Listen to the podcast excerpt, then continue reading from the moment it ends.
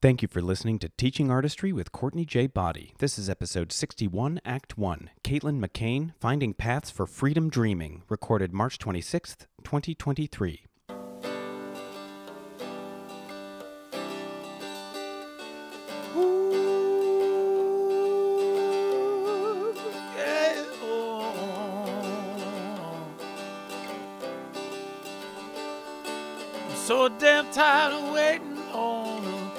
A plus B. The one size fits all prudent kids all screaming about irrevocability. Let's burn some bridges, earn some stitches, and fight our own way free. Cause the rules don't lie, but they don't apply to people like you and me. Let's start it up now. Let's start it up now. Let's start it up now. Let's start it up now. Now they say it's all decided, all divided, all laid out. And the pushcart man with a three-part plan can't understand what you're shouting about. But when the paths they plow, the lives allowed are the only roads you can see. Just remember walls were built to fall for people like you and me. Let's start it up now. Let's start it up now. Let's start it up now. Let's start it up now. Hey, hey, TA Podians. Welcome to Teaching Artistry Podcast. This podcast is researched, recorded, and produced on the unceded lands, water, and air stewarded by the Canarsie and Munsee Lenape peoples in what is colonially known as Brooklyn, New York. Thanks so much for listening and thanks for being a part of our global community. Invite your peeps, colleagues, and friends to join the conversation and subscribe on SoundCloud, Apple Podcasts, Spotify, or any podcast player.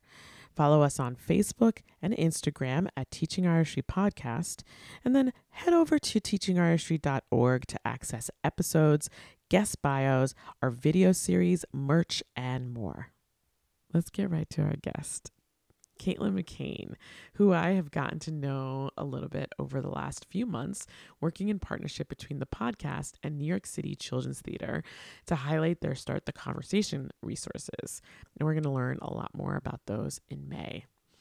Uh, things that I've noticed Caitlyn is quite kind.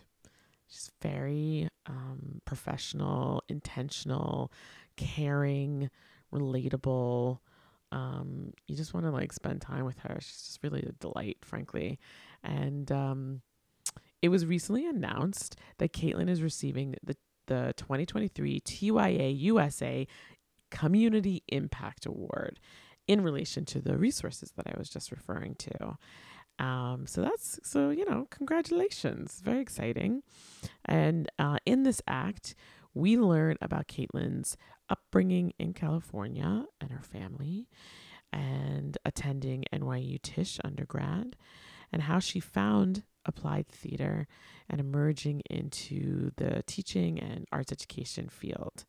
Here is episode 61, Act 1 Caitlyn McCain Finding Paths for Freedom Dreaming. Hello, Caitlyn. Hello welcome, welcome, welcome to Teaching Artistry Podcast. As you might know, this is a podcast that celebrates artists, culture, and equity. Uh, have I said this already? Maybe, maybe I did already. Deja vu. That I'm excited to learn more about you and your journey in arts and arts education. Um, so let's start with that foundational question: How are you? How are you doing? How are your loved ones doing? What is going on? Yes. Today I am doing good um, I have started thinking about when someone asks me, you know, how am I doing? I'm trying to be really present right now. Um, like that's my my personal practice. Um, so right now, today, I'm doing good. The sun is shining. I got good sleep last night. Um, I'm excited to be here talking with you. So yeah, it's good. Um, my loved ones are good. Uh, I live with my amazing partner. She's out having coffee right now, so that always makes me happy. You know, when she's like engaging with community and um, meeting with friends, and uh, and my mom, my sister. Uh, like when you say loved ones, like that's who else? I just talked to my mom before this. She's doing good.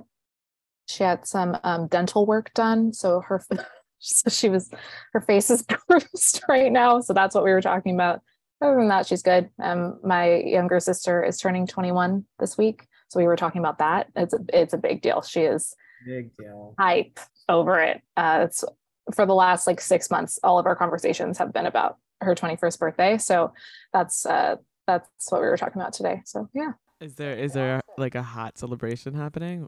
So yeah, they're going to a casino. So my mom and sister are in California. And they're they're at home. And so I unfortunately cannot be there, but they're coming to New York in May. So we're gonna have a an all out. She would like to go to a club. So I I'm gonna, go to the club. Are are you a club going person? Oh no, no, no. I haven't been to a club since my 21st birthday. so so but for her, for my sister, I will do it.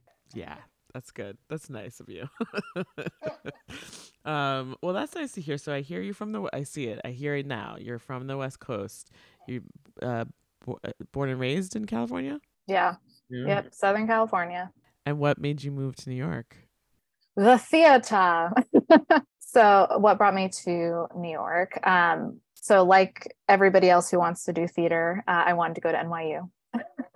um, so, I did the whole thing and auditioned and got in, and my dreams came true. Like, in all seriousness, um, my dreams came true. And that's what brought me to New York. And then I stayed. And then you say, and um, w- uh, which school were you in? It so you went to Tisch. I was at Adler. Yeah, I I did all four years. Uh, yeah, I still have deep ties to Adler. I teach there now, so they they got me. Uh, so I worked at Stella, Stella Adler. I did not know this. I worked there for um le- it was less than a year. Um I did a I I by way of being a, a light board op on a show long time ago and that uh, or yeah, I mean long before that, but then I sort of the what's his name? Tom Oppenheim. He was in the show and I guess I stayed in contact with him. I don't know. And anyway, I in a roundabout way, I found myself back in New York and um I maybe reached out and was like, if you can think of anything, I'd love to do something. And they were doing a one act festival and needed an assistant director. So I started I started in that role, uh, so stage manager slash assistant director, and then um and then the receptionist or the assistant, somebody broke their arm and I I I was like I, I literally had like one other job. I wasn't doing anything because I was waiting to go back to work uh, for the summer at Stage Door Manor. So and I was living at home, so I really was just like doing whatever. Um, and I I had always dreamed um of of going to Stella actually because I had been um when I first graduated from college, I started taking acting classes. Um, from somebody who studied with Stella and then more was more um, on the Uta Hagen kick, but I just felt like st- there was something about Stella that made sense to me. Um, and I, I was fascinated by anybody who was in a conservatory because I had just gotten out of a four year liberal college, you know, so it, like that concept was very funny to me. Anyway, it was it was a good it was a good ride. So I went from being receptionist to uh, uh, his assistant for like a, a temporary assistant for a while, and then I almost got like a full time job there, but I decided to go back to Atlanta instead, which sliding doors. Who knows what would have happened? Um, okay, so we'll learn more about that. I'm excited. Um, and so so, uh, can I just tell you that I was watching I was watching an old probably an old TikTok on on Instagram recently where this person was like um, I think I count. Can I count as a as a as a a, a true New Yorker, as somebody who's moved here, even though I haven't been here for seven years? And one of the things that they were just listing off these things, and one of them was like, "I've never liked anybody who's gone to NYU undergrad ever." And I was like, That's a very fair. it's. I wish that the the reputation wasn't true, but come on, we're annoying. I don't blame y'all. I mean, I know quite a few people who went there undergrad. I like them. It's fine. I also te- I also teach at NYU, so um, I have a bit of a soft spot for it. Okay, okay, okay. So where do you work? What's your role? Where uh, what do you do in this field? What do I do in this field? I my I love that this is a teaching artist podcast because I don't because whenever people ask me this question, I'm like, oh God, okay, well, which job am I gonna say I have? I love it because teaching artists understand that like you have four different jobs at almost all times. um, so I mean, primarily I'm a teaching artist um, and I work mostly with young people uh, in like pre-K, really little up through fifth grade is usually because I work with New York City Children's Theater and I'm the um, education associate for public engagement there. So, um, which we'll talk more about, but uh, yeah, so doing programming for like the very young has been my thing with them, and then also um, we they stop at fifth grade is like their top, so that's like mostly where I am with them. Um, but like I mentioned, like with Adler, I used to do uh, work with youth and teens um, in New York City, and then I also am doing work with as a teaching artist and like educator support so working with other arts educators um, in actually different parts of the world now um, to integrate like student-centered drama education and trauma-informed approaches um, and then in the like acting world the stella world i uh, teach voice and speech mm. so those are like my areas like educator support um, professional conservatory training and acting training, and then um, my where my heart lies with working with um, very young people. So yeah, I, have uh, been meaning to ask or I wonder about public engagement. What is that? like we have we have titles like that at, at, at, New Victory, and I know what it means there. So I'm just curious, what does public engagement mean in, in this role in this context? Well, it's very much growing. So this is the first time that this position has existed. Um, that so I kind of went on a interesting journey with my time at New York City Children's Theater of like I started as an apprentice um, in the education department, and then I was hired as a gala associate, like a gala assistant for their gala doing like admin um, stuff. Pandemic happened. Obviously, gala didn't happen anymore. And they kept me on to finish my contract. And during this time is when I started creating um, with my colleague, Nicole Hogsett, um, we started creating programs for families at home during the during that time. So I started developing these programs and then they brought me on and I was in artistic for a bit as an artistic associate.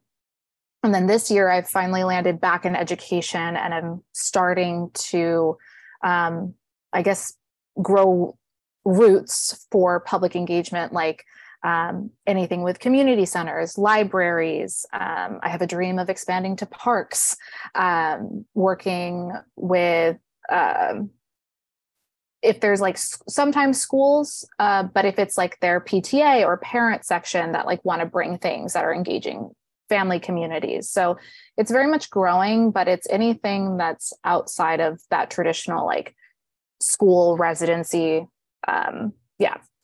Okay got it. Okay this is it's fairly similar um for us. I mean we're a theater for kids and families and so the kids part is um, schools and adults are the teachers so that's like the community and that's what i tend to focus on and then my um, my colleague slash work wife uh, focuses on public her in her title it's public engagement and then she's got a few so there's two threads. There's youth engagement and um, family engagement. And so people have different slashes um, behind theirs to, to their title um, according to which audience type they or participant type they're working with.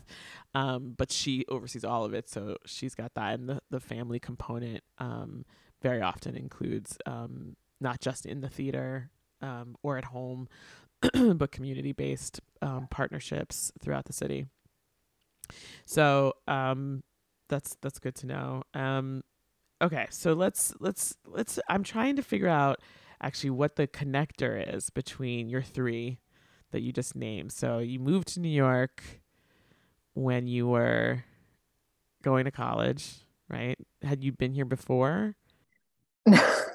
no, I well, I had been to New York one other time. I didn't travel much uh, when I was younger, so I'd like been to all of three states, um, and we the only other time I'd been to New York was for my audition for NYU. Actually, is like as a family we scraped together money to fly out here because I wanted to apply early decision.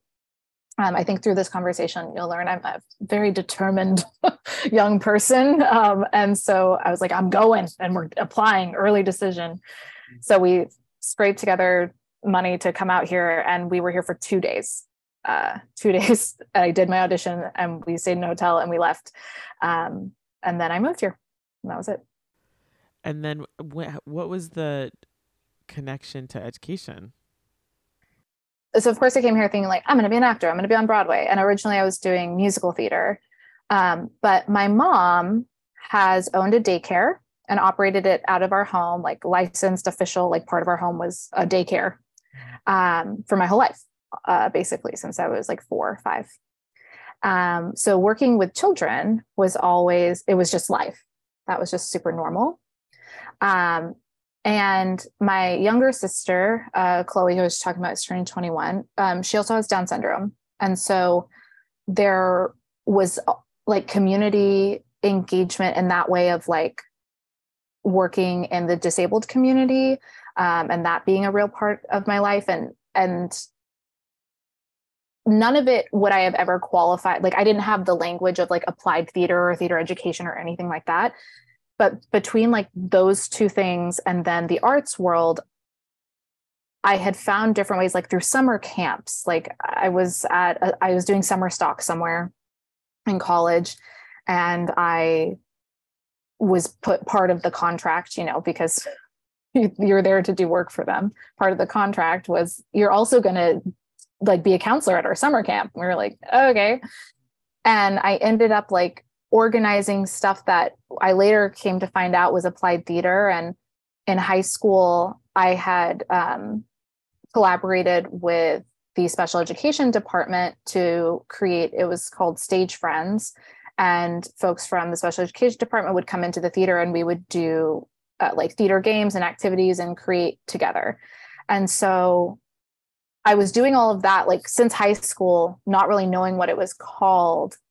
Um, and then my senior year at NYU, I applied to the apprenticeship at New York City Children's Theater um, and worked with Sarah Margulis um, and Alex Dallaire.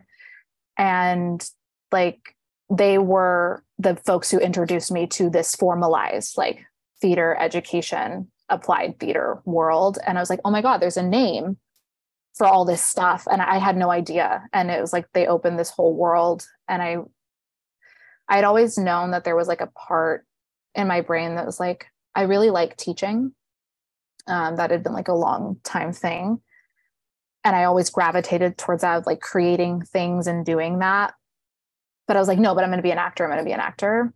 Um, and it took having that like formalized like applied theater language to know that like oh it's not either or it's and and both and all together. Um, and that's what led me into where i am now I I always enjoy um when that uh there's that realization of like oh this is what teaching artist work is. This is what this is. I've been doing that since X you know and you don't realize it so then you go back and you start like recatalog all your past experience. Um so both my parents were in education um, in some way. My mom sort of moved on past. She was a librarian, and she started in. And prior to her getting her master's in library science, she was the AV coordinator at the local um, one of the local middle schools, and for years. And then when she finished. Um, her schooling, she then got a job working um, at a school at a, at a different elementary school, I think in uh, in another, part of town or another part of Long Island, um, and she did that for about a year and hated it. And like was surprised because she loved you know she loved working at our local like volunteering at our local library and enjoyed working in the in various sections including the children's section but she was just like this is not for me. Um and I, I thought that was fascinating because my dad was also a, a math teacher in high school and like the reason why they moved to New York was for him to be so she had been in that that education world for a really long time and then for her to have that transition and that relev- re- relevation I, or revelatory moment. Like I think she I think she surprised herself and she ended up getting a job in, in more in the corporate world and ultimately actually her last position was at Marymount College and she loved she loved that you know working with young adults was the, the right place for her. And working in like a real like you know not real library but a, a library that was of that university level i think really is sort of resonated with her. Anyway so i just think that you know for me i was always just sort of ra- surrounded by educators but i never thought of myself in that way. Mm. Ever ever ever ever. Like i was the same where i was like i think i want to i think i want to be in theater i'm not really sure exactly what. I know i like to perform. I know i like to act. I can sing but i never really was like formally trained in any particular way. And when i went to college i was i didn't feel like there was I didn't think I had enough experience to be a theater major, so I was like, I'll just audition and like live through that world. Um, but I'll be a communications major because I thought I'd get into television and film and media, um, and maybe be like a journalist or something. And um, once I was there, I was like, uh, I I got into theater and I was like, oh my god, this is everything why am I doing communications? Yeah. Changed my major, um, and and never look back. But then when I graduated, like I said, I started working with an acting coach because I didn't feel like I had that sort of conservatory foundation.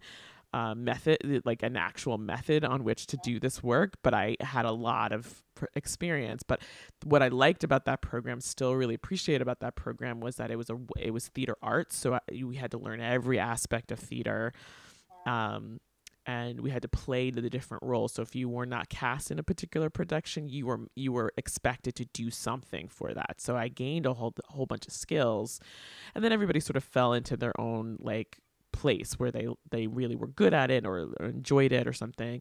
And for me, that was lights and lighting design and directing. And in addition to acting, and um, so I feel like a lot of that just plays out so much yeah. of what I do now, but um, but the te- but the teaching part like i had been doing things but the place where i where that like m- that light bulb moment happened happened for me where i was like i want to learn those skills was when i was working at that theater camp i was not a i was i was not a counselor i was a group leader so my whole role was to make sure that the kids just got to be kids and had a great time while they were with us and i had a staff of counselors and those counselors uh, tri- tripled. they were counselors. It was not okay. It's I don't I it's a smart setup, but it you know I, I excuse me I might relook at this model, but they were counselors for the kids. Then they also taught classes during the day, and then they were the uh, s- like stage managers for the shows. Oh wow, that's yeah. So it was a lot of work for them. Sounds like a summer theater camp yeah, I was just it was that's exactly what it was. But and you know, and I just come out of like I didn't know I didn't know any better and I was just having a good time, frankly. But my uh what I liked about that was I, I you know, I could walk around the grounds during class time and then I'm like, wait, I'm like watching people do improv out in, you know, this field or this and I'm like, how did you like where did you learn to teach this? like I get I get what this is, but like how did you learn this? And most of them were for from Europe, right, or the UK. So they were like, this is just how we do things there. And I'm like, oh, interesting. So I had already known about educational theater as a program, but I didn't understand what it was until I got there, which was another like six years later. Anyway, I'm I'm just saying I'm connecting. Um, yeah. But that moment of like teaching and teaching in little like early childhood, like that's where I sort of got the basis of understanding how to teach by working with preschool teachers at daycare centers. And then when I was trying to figure out like what do I want to go to to grad school for, I I really was like I think it's not straight up education. Like I do enjoy working here, but I did a summer camp. I organized a whole like summer camp, and I was like oh, this is it. I don't really, I like lesson plans, but I like them with themes. And I, I don't want to do it with standards. No, I want to do like fun stuff and like growing in a different kind of, in an artistic way, but I don't have the skills yet. So that's when I knew I was like, it's time. It's time. So did you, did you go to grad school? So yeah, I'm finishing grad school right now. I'm in my last two months. yeah. So I'm at um, CUNY at uh, School of Professional Studies in their MA in Applied Theater program. Hmm. um, which exactly what you were talking about of like I I had my act kind of in a different way. I had my acting background. Um, and I I got to a point where I was like, I know this is what I want to do. Like I want to teach through theater. And I want to like like you exactly what you're saying like i want to learn and grow in this like artistic human way but i don't have the skills yet you know like i have like uh, i've like i said i've always like been a teacher you know like even as a kid i would like play teacher or i would like go i had a second grade teacher who would let me go into other like first and second grade classrooms and tutor yeah because yeah. i was done with my work you know like it was so it was always something but i was like i don't have the formal tools and methodology and pedagogy behind this work and I knew it because I saw other people who did. I didn't even have the language of pedagogy. Pedagogy, what's that? Right, exactly. I was like, I I know there's a something here, and the MA program um, offered that to me, mm. and has been um, has been incredible. Yeah, yeah. Just to just to um, break down that they're they're basically like, I think in theater, I think there are f- four sort of major places to. Is it four? Maybe three. Um, because I feel like Hunter has one too. There's City College. There's the MA Applied Theater. Um, the City College's uh, theater education. Um, then there's the one at Hunter, also theater education, but they also have dance education, I believe, and music education. So they have a bunch. Columbia has something, but I think it's only at the graduate level. Um, um, out of Teachers College, and then I guess that's five, and then NYU, which was the first, and that that program.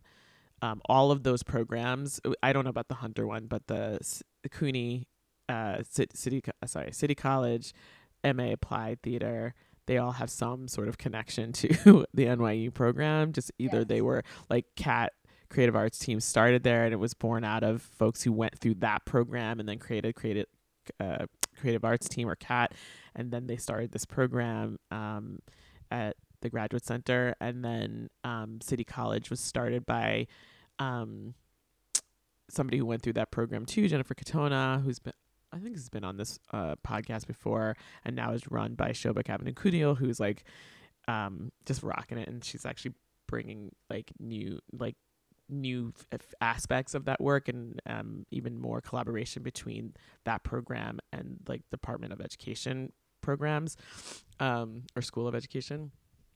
And then uh, I yeah I just don't know anybody at Hunter though.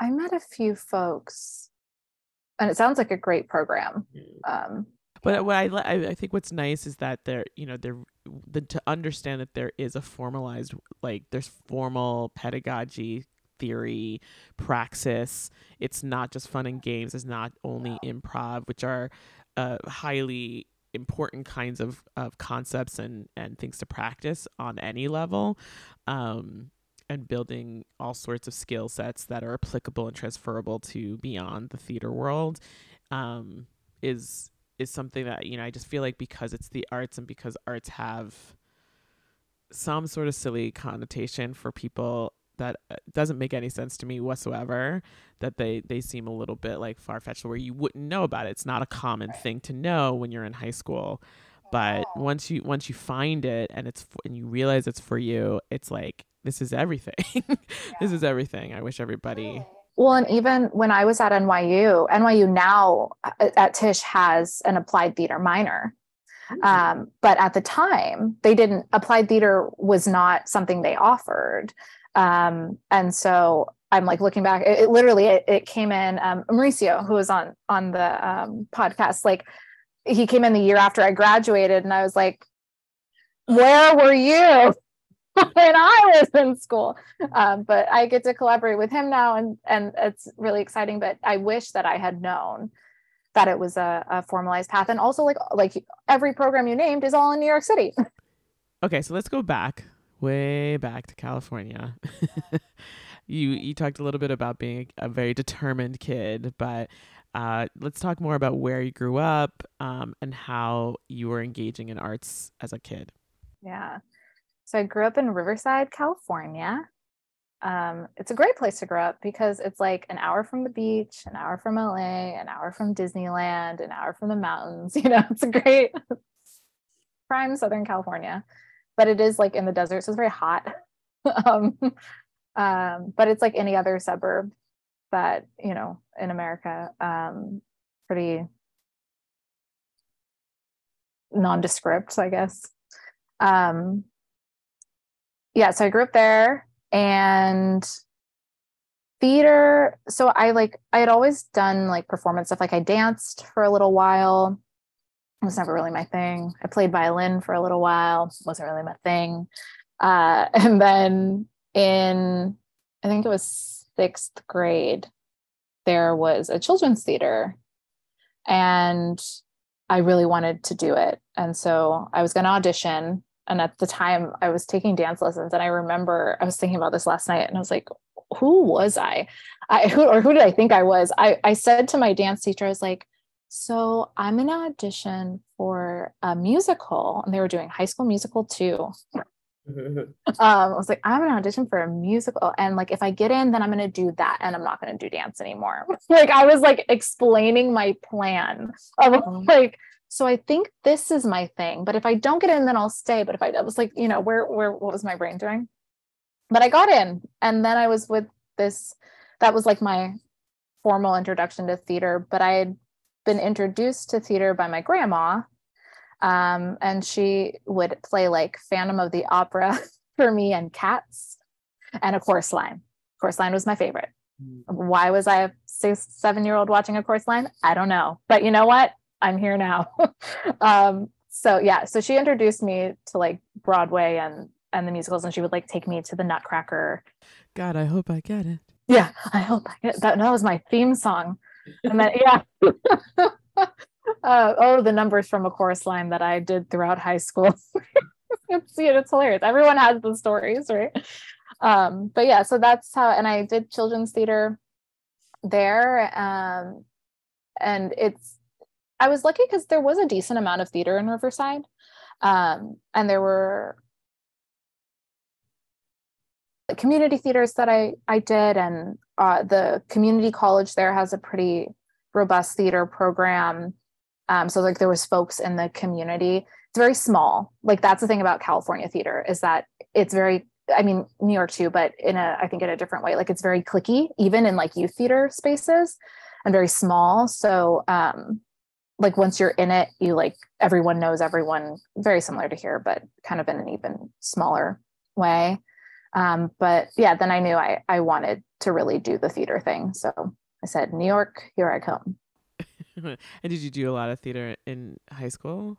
Yeah, my high school theater was like crucial for me. I had the best high school theater teacher. Shout out to Mr. Mark Morris. He's still teaching. Uh, and he created this environment. And I think, too, this is also what got me like looking back it's a connection that i make to like how i got into theater education he made this environment where the students were centered. And that was something new that I hadn't experienced before. It was like, it was not a theater teacher who was like, I'm the best actor, I'm the best theater person, I'm going to teach you. It was, we're going to do theater together. We're going to create, like, he gave students opportunities to direct and to create and to choose projects and create projects. And he, I always say, Mr. Mark Morris let me do things if I had an idea, he said yes. Um, and that was huge. So I was very involved in in like the there was like the theater club that was connected to the theater. So I was like vice president and president, and I, I like to make things, which is um, which I still do, and it's because of people like Mr. Mark Morris. Like he let me do things, um, and that was yeah, he let me put on cabarets and he let me production manage something when that wasn't even a thing I knew existed. I would just, I was like, I'm gonna like come in and help. And he was like, okay. And then he was like, you're production managing. And I was like, oh, I didn't know that was a thing. Um, yeah, so we need more theater teachers like him. You jogged a memory of mine when you were talking earlier about uh something about you going to like the the, the first and second grade classes to help.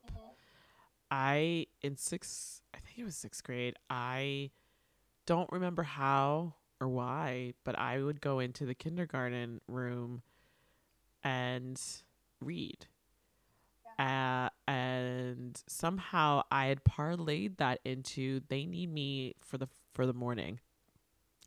I so I would like get out of class. uh and then I'd get picked up on the way to, to lunch. I that didn't last long, but I, I forget why I was just but I, I wasn't not working. Like I was in the classroom working and like helping. But I was only supposed to be there for maybe an hour and I was there for like at least two and a half hours for like a good chunk of my sixth grade.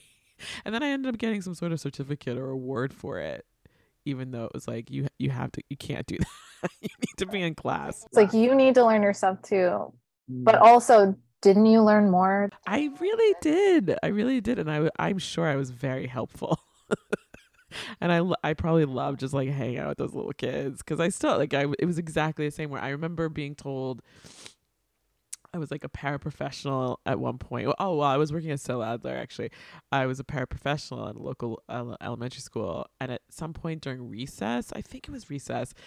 Uh, there's so many weird moments with kids. Kids are so weird. I love them. And uh, one was like, "Are you sure you're a teacher?" And I was like, "What? Why? Yes. Why? Why?" like, mm, you seem too nice to be a teacher. And I was like, "No, that's not okay. Come on." there's got to be nice adults in in this school, right?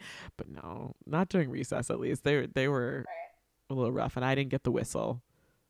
I wasn't allowed to get a whistle, and I was like, I wouldn't even use it if you gave it to me anyway. But Thinking back, why do you need a whistle? I don't know.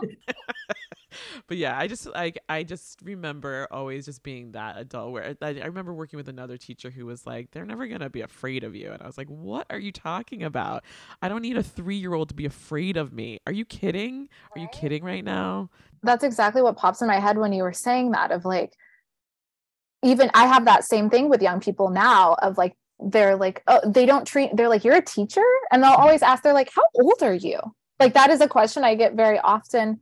Not just because I guess I look young-ish, but like I, I look like an adult now. You know, I'm past that, that point where I don't look like an adult.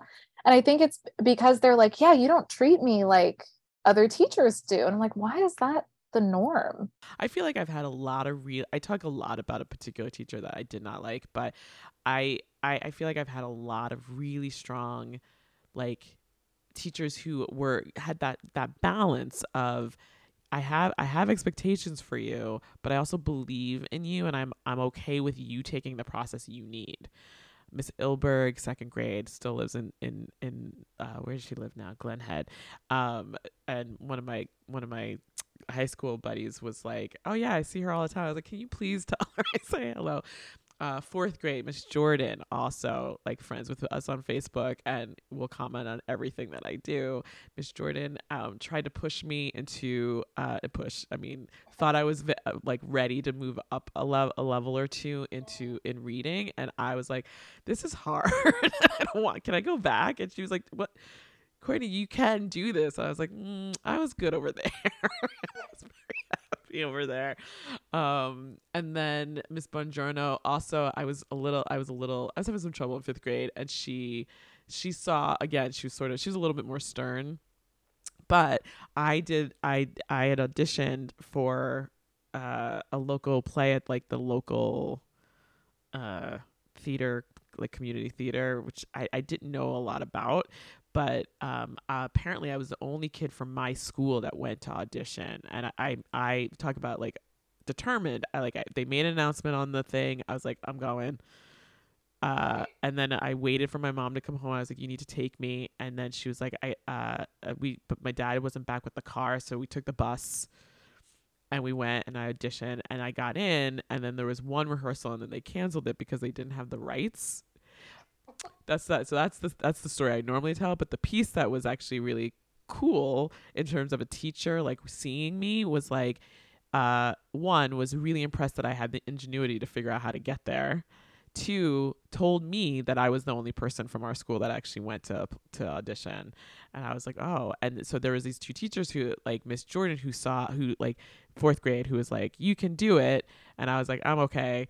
And Miss Bongiorno who had seen me sort of do a bit of a backslide was like, but look what happens when you actually want to do something. Like you could apply that to everything that you do, Court, and it's like, oh, yeah. So learnings. yeah. Yeah. And how important teachers are. That makes me think of um, I had a third grade teacher. I think her name was Mrs. Robinson. And my mom and dad tell this story. Uh, they went to a parent teacher conference and she was like, Yeah, so Caitlyn's a good student, and but like she's getting B's right now. And like this is the moment she can decide if she's going to be an A student or a B student. And like essentially like posing that as like either are, are valid, but like she can choose. And my parents then came back to me and like that's the thing is like teachers and then parents. Like if you've got the both and like they came my parents came to me and they're like you what do you want to do here caitlyn? You know are you going to choose? And and i very much chalk that up to my dad and you know he was that person too of like trusting and then also believing and expecting that higher that step above because he knew that I was capable of it. And he he wasn't a formal educator, but he was a teacher in his own way. Um, he was a, a fitness professional, so he was a trainer, and you know, like coach energy, and like the, through every part of my life. And I think that also influenced that of like trusting and believing, and then having someone who was a teacher by nature and i saw it in spaces that we're not necessarily always formalized education, but like there's like life teaching mm-hmm. that happens and teaching through the body. And that's so much like theater. It's like funny how all of those things come together. That's the first time I've heard you talk about your father. Yeah. No, I love my dad. My dad passed in 2018. He's my best friend, very close. Um, and yeah, he is a huge part of of where I've I have gotten how I've gotten here. Like it I got to go to school for theater because him and my mom believed that that was a not because actually thought I don't think that like theater was viable, but they knew that I would make it viable, if that makes sense. Mm-hmm. Like they never doubted. Yeah. So that was that is how my dad raised me. And it was like, you're gonna, if you're gonna do it, you're gonna do it. you know, there's no yeah, I'm I'm sorry. I'm I'm I'm giggling only because that's literally what my, my dad said when I changed my yeah. major. Um so uh yeah, my dad passed in 2008 and um I, I don't know if I would call him my best friend, but he was a huge influence in my life. Um and definitely like su- super close, super duper close. I would say my mom was my best friend, but me and my mom we're tight we yeah like yeah and i think isn't that wonderful to have parents like to feel that much love and be like brought up in like a ridiculously loving environment even when the, it's flawed. Um but the thing about my dad was he he paid for everything. So so like if you didn't like something you weren't gonna get it unless uh you could figure out how to pay for it yourself right? And and you there was a lot of like i'm gonna i'm gonna present the argument and get you to to and advocate for myself and to get you to say yes basically. It was everything was like i i should become a lawyer because this is how I get things done and I get you to say yes. um, but with my with my parents in terms of schooling, I was definitely up and down in terms of like effort grades. Like some things that were effortless, perfect. Anything that had anything to do with work was just that I wasn't there. And I ha- actually had a teacher in in a I think I was a junior and I had been it was social studies. His name was Mr. Silverstein and he was like uh I know you I know you have more in there and at one point I had gotten like a 94 or something on a on a test and he was and he handed it to me. I looked at it. I was like, "Oh, look." And he's like, "I get it. I get it. You're waiting. You're saving yourself for college, right?" I was like, "What are you talking about?" He's like, "He's like, I get it. No, that's fine. Just save yourself for college." I was like, "I literally don't understand what you're saying." And he's like, "No, I see. You're putting, you're waiting to put the effort in when you get to college." And not for nothing, he was actually right because I like the higher I got in my education, the better my grades got, and my effort grew or deepened either way. Yeah. Um, but in terms of like the theater thing, like I, I wasn't sure where I was getting the message that I couldn't be a theater major.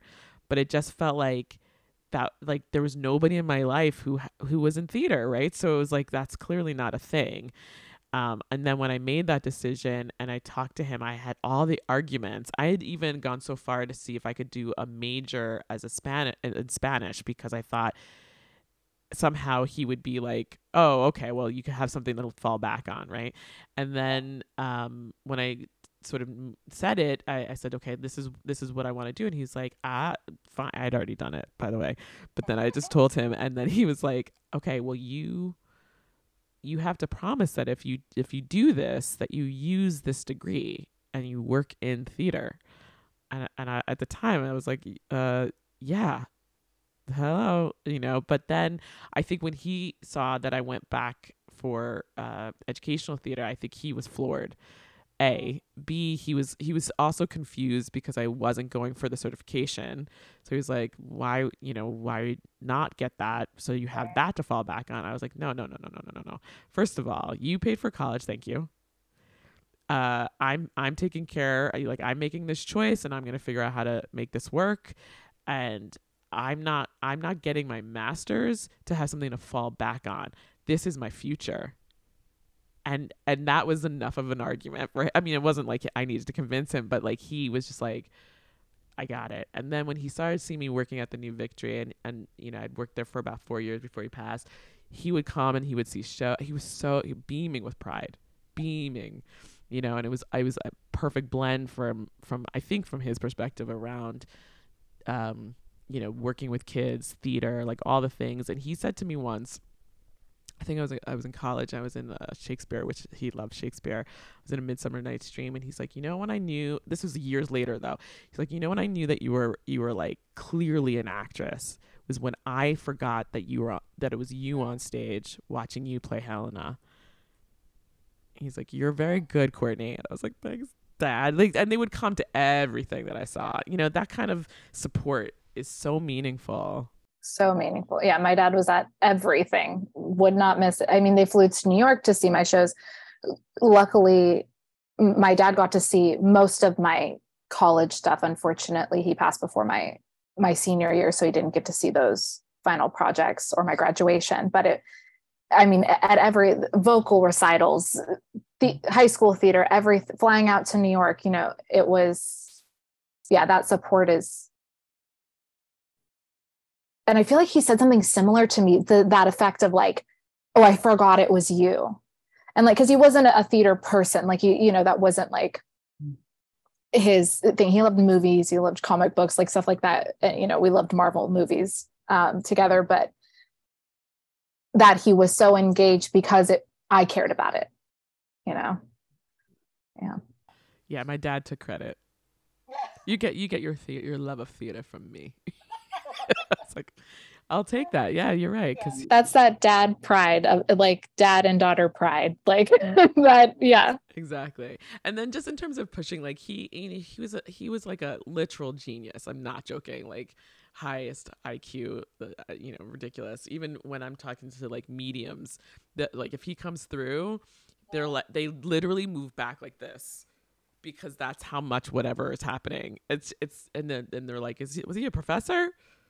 Oh wow. Well, sort no, but um, yeah, I guess. I love that. I love that you're into psych to mediums too. I mean, we're very, we're very much my family. Okay, I'm just gonna tell one quick little story because it does connect to theater. So my mom had a, a reading recently, mm-hmm. um, and and my dad came through, and he was telling her about some like he was talking about me, and he was talking about like some little forest he was like, I see like toadstools. The the medium was like, I see toadstools. He's like showing me like fairy grass. Like, and my mom was like, Oh, she she works with children. And like, and so my mom calls me the next day and she tells me this. And uh, I was like, Oh my God, mom, I just filmed a project where that was the backdrop.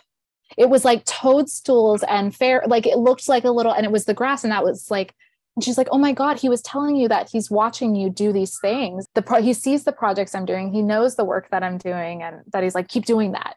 You know." I I'm a big believer in all that, all that, all of that. I oh, so and I do. I mean, I I have a whole thing where now I don't. I haven't gone to a medium recently, but I've been doing Reiki, and in the midst of the pandemic so i lost my mom right before the pandemic like a few months before the pandemic happened and um you know so i was already like pretty low um, and grieving deep. And so anything that was happening for people like i could i could have empathy for people who were losing loved ones but i also was like i can deal with this because i can I, i've dealt with like something far worse. Um you know like what what i what i was going through was not in comparison at all to losing her. Um and the thing that helped me was going to a reiki and she was doing long distance reiki which was amazing um, and she would send like reports. so if you didn't talk directly, there are different kinds of things, but she would send reports.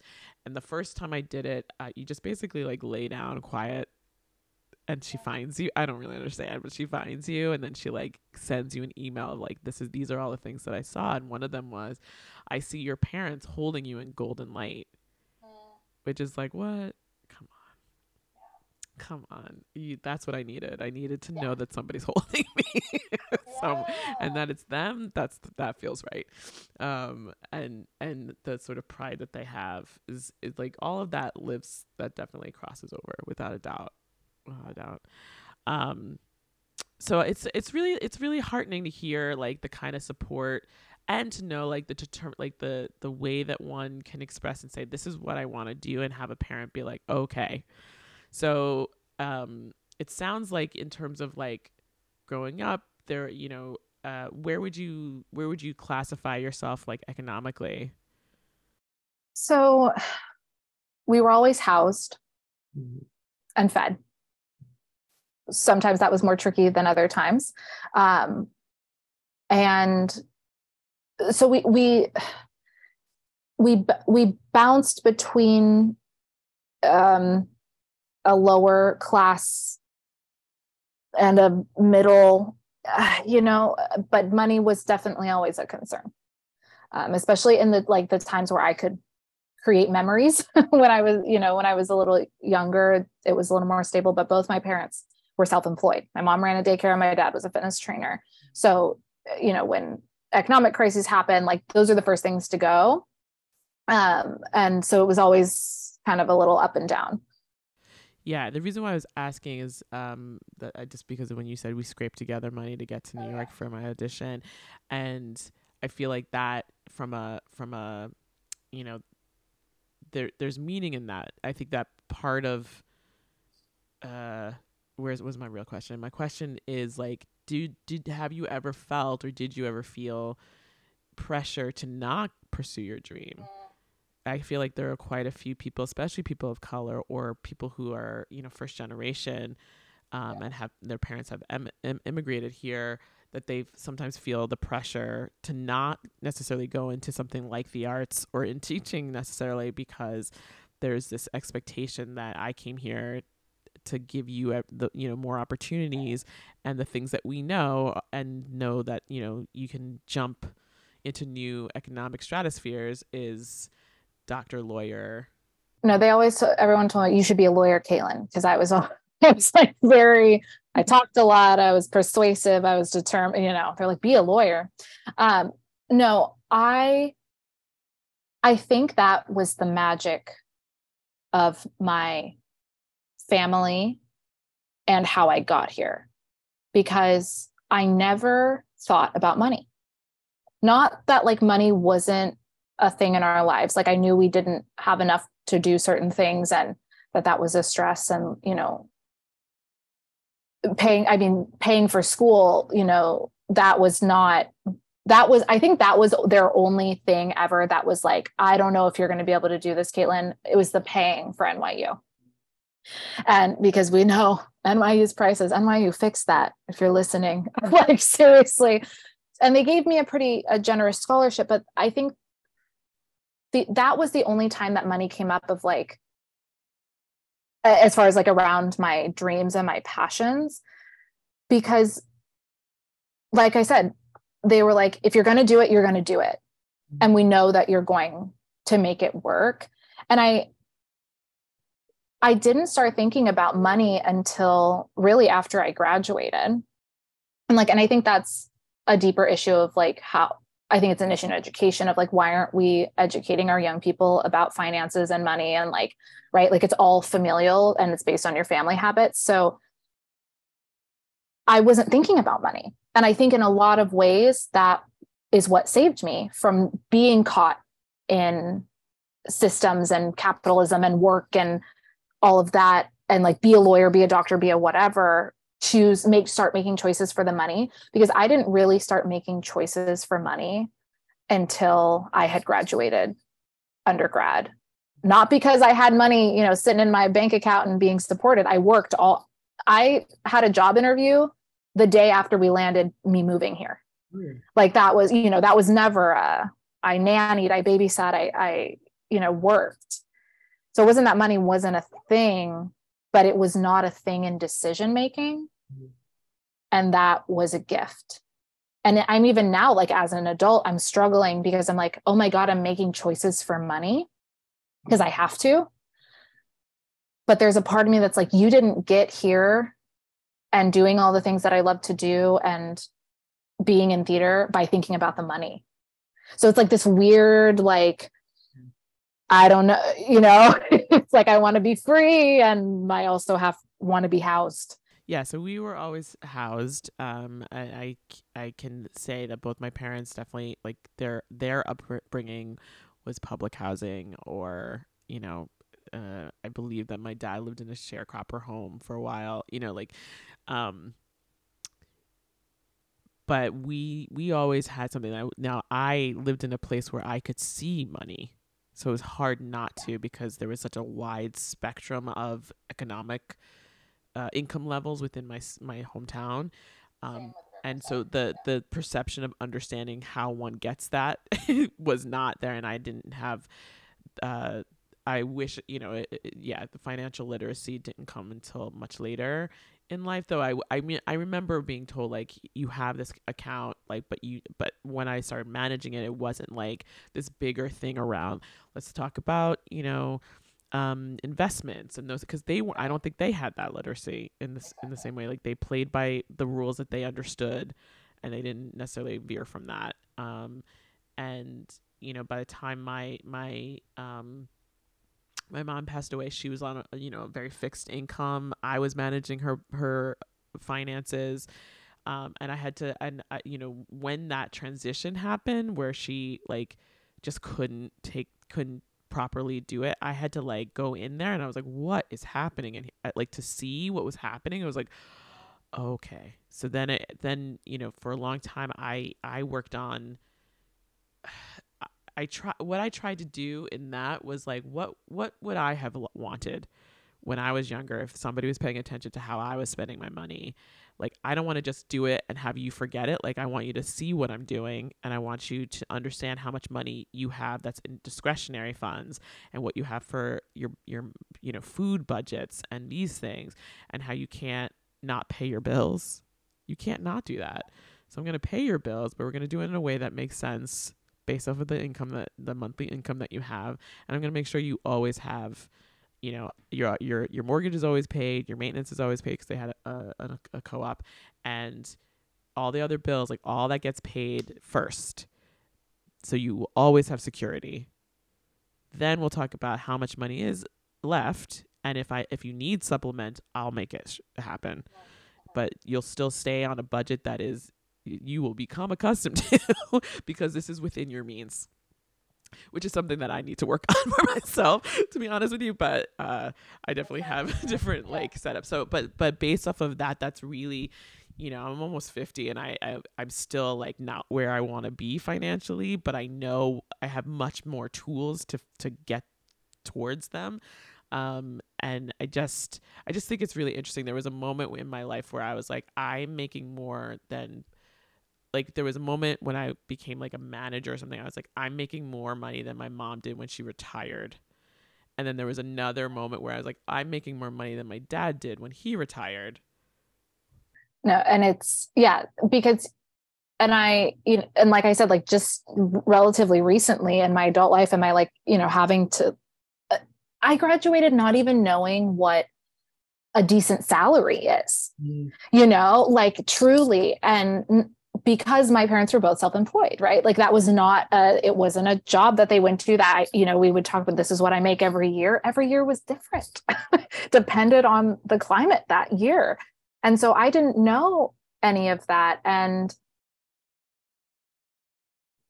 and now i'm learning and i had that same moment of like oh i'm making more. I made more this year than you know some years my parents one of my parents made you know? And it, that's weird there's a weird moment of like oh and at the same time part of me wishes i could put like those that blind, blindfold back on of i'm not making decisions for money because i think i don't know i think that's how we get stuck yeah i hear what you're saying because i have said that like i remember um in 2008 was the i mean I think this is when it happened. Like it was right around, but like so my dad saw, like my dad campaigned for Obama, saw him uh, get elected, and then was gone a month later.